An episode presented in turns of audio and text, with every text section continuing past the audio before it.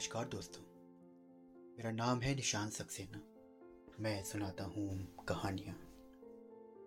आइए सुनते हैं आज की कहानी मुक्ति। ये एक रशियन लोक कथा है। एक गाँव में एक जार रहता था। उसके तीन बेटे थे और वो चाहता था कि उसके बेटों का विवाह बहुत सुंदर और सुशील लड़कियों से हो। परंतु अपनी इच्छा अनुसार लड़कियाँ मिलना आसान ना था। एक दिन जान ने अपने बेटों को बुलाकर पूछा, ओह, तुम लोग कैसी लड़की से विवाह करना चाहते हो? तीनों बेटों ने नम्रता पूर्वक उत्तर दिया, जी, आप जिससे चाहें हमारा विवाह कर सकते हैं। ये सुनकर वो बहुत खुश हुआ। उसने मन ही मन एक योजना बनाई और अपने बेटों से कहा, मैं तुम तीनों को एक एक तीर देता हूँ। सामने वाले मैदान में जाकर तुम इन तीरों को अलग अलग दिशा में छोड़ो। जिसका तीर जहाँ गिरेगा, उसी घर की लड़की से उसकी शादी होगी। तीनों राज़ी हो गए। तीनों ने अपना अपना तीर अलग अलग दिशाओं पे छोड़ा। बड़े बेटे का तीर एक व्यापारी के आँगन में गिरा।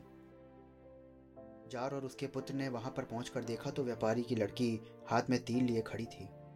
जार ने बड़े पुत्र का विवाह उस लड़की से कर दिया। मजले पुत्र का तीर एक मछुआरे के घर में गिरा। अतः उसकी बेटी से मजले पुत्र का विवाह कर दिया गया। तीसरे पुत्र एंद्रेई का तीर हवा में तेज़ी से उड़ता हुआ जंगल की ओर चला गया। पिता पुत्र तीर खोजने के लिए जंगल की ओर चल पड़े। वहाँ एक तालाब के किनारे एक मेडकी तीर मुँह में दवाए बैठी थी। अब प्रश्न उठा के इंद्रई का विवाह इस, इससे कैसे किया जाए? इंद्रई मेडकी के मुँह से तीर निकालकर अपने पिता के पास वापस जाने लगा। तब मेडकी लड़की की आवाज़ में बोली क्या तुम मुझसे विवाह करोगे? लड़की की आवाज़ सुनकर जार आश्चर्यचकित रह गया। उसने निश्चय किया कि इंद्रई का विवाह मैट बैडकी से ही किया जाएगा और शीघ्र ही उसका विवाह कर दिया गया। दोनों बड़े भाई अपनी पत्नी के साथ बहुत खुश थे जबकि इंद्रई मेटकी के साथ अपने कमरे में उदास बैठा रहता था। मेटकी बोली तुम उदास क्यों होते हो? तुम्हारी किस्मत में मेरे साथ विवाह लिखा था तो हो गया। इंद्रई रोज चुपचाप दुखी मन से सो जाता। कुछ दिन इसी तरह से बीते और एक दिन जार के बेटों, जार ने बेटों से कहा, मैं तीनों बहुओं की परीक्षा लेना चाहता हूँ। तीनों बहुओं को मेरे लिए कमीज सिलनी होगी। पर शर्त यह है कि कल तक तैयार हो जानी चाहिए। फिर तीनों बेटे अपनी पत्नियों के साथ अपने कमरे में चले गए। बड़े बेटे अपनी पत्नी की सहायता करने में जुट गए, परंतु इंद्रई कमरे में जाकर के कोने में बैठ गया। उसे उदास देखकर मैटकी बोली, आप उदास क्यों होते हैं? आप सो जाइए इंद्र ही दूसरी तरफ़ मुँह करके सो गया। मेटकी ने रात को अपनी मेटकी की खाल उतार दी और तान्या के रूप में सुंदर राजकुमारी खड़ी हो गई। रात भर में उसने अपनी दासियों को बुलाकर सुंदर कमीज तैयार कर दी और फिर मेटकी बनकर सो गई। सुबह इंद्री उठा तो पलंग के किनारे कमीज देखकर बहुत खुश हुआ। कमीज में सुंदर काशीदारी की गई थी और रेशमी कमीज बहुत सुंदर लग रही थी।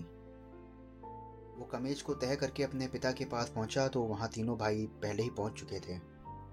जान ने तीनों कमीजें देखकर कहा, बड़े बेटे की लाई हुई कमीज तो किसी नौकर के लायक लगती है और दूसरे की कमीज तो रात को पहनकर सोने के लायक है।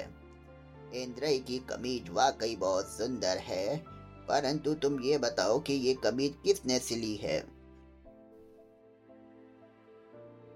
इंद्रई ने पूरी बात बता दी, परंतु पिता व दोनों बेटों को यकीन न हुआ। वे सोचने लगे कि शायद इंद्रई झूठ बोल रहा है, वो अपनी पत्नी की कमी छुपाने के लिए कमीज बाज़ार से खरीद कर ले आया है, या फिर मैडकी कोई जादूगरनी है। जॉन ने, पुनः तीनों बहुओं की परीक्षा लेने का निश्चय किया।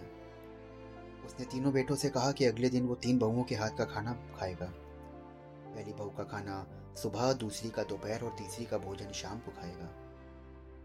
जार की बात सुनकर दोनों बड़े बेटे हँसते हुए अपने कमरे में चले गए, परंतु छोटा इंद्रयु उदास होकर अपने कमरे में बैठ गया।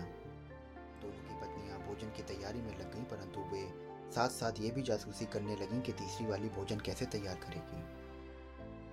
मेट की ये बात अच्छी तरह जानती थी कि पहले की भांति वो अपने पति को सुलाकर स्वयं आटा गूंद कर आटा धीमी आँच पर रख कर सोने चली गई। बड़ी बहू ने उसकी नकल करके उसी प्रकार आटा रख दिया और सोने चली गई। उसके बाद उन्होंने तान्या के रूप में अगले दिन के भोजन की सारी तैयारी अपनी दासियों के साथ मिलकर करी और मेटकी बनकर सो गई।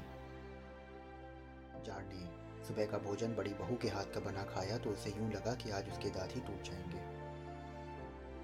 उसने भोजन उसी प्रकार छोड़ दिया। दोपहर के भोजन में भी इसी प्रकार हुआ और वो जब शाम हो गई तो जार मेज पर भोजन करने बैठा। इंद्रई ने देखा कि मेज पर अनेक प्रकार के व्यंजन पहले से रखे हुए हैं। उसने पिता के साथ के लिए भोजन परोसा और स्वयं भी खाने लगा।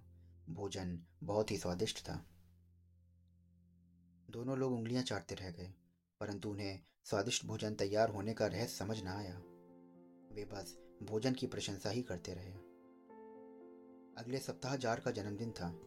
उस दिन पूरे शहर को निमंत्रित किया गया ताकि सबको तीनों बहुओं से मिलवाया जा सके। खूब बड़ी दावत का आयोजन किया गया। दावत के वक्त सभी लोग सभी सही वक्त पर पहुँचने लगे। दोनों बड़े बेटे अपनी पत्नियों के साथ दावत के लिए पहुँचे। इंद्रई उदास बैठा था। उसने मैडकी से कहा कि मैं तुमसे लोगों को किस तरह मिलवाऊँगा, मुझे तो कुछ समझ नहीं आ रहा। मेडकी बोली, आप चलिए, मैं तैयार होकर आती हूँ। आप देखिए कि आप मुझे नहीं पहचान पाएँगे। इंद्रई ने आश्चर्यचकित होकर पूछा, फिर मैं तुम्हें पहचानूँगा कैसे? मैडकी बोली, मैं आकर आपका हाथ थाम लूँगी। इंद्री विस्मित सा होता रहा और दावत वाले कमरे में पहुँच गया।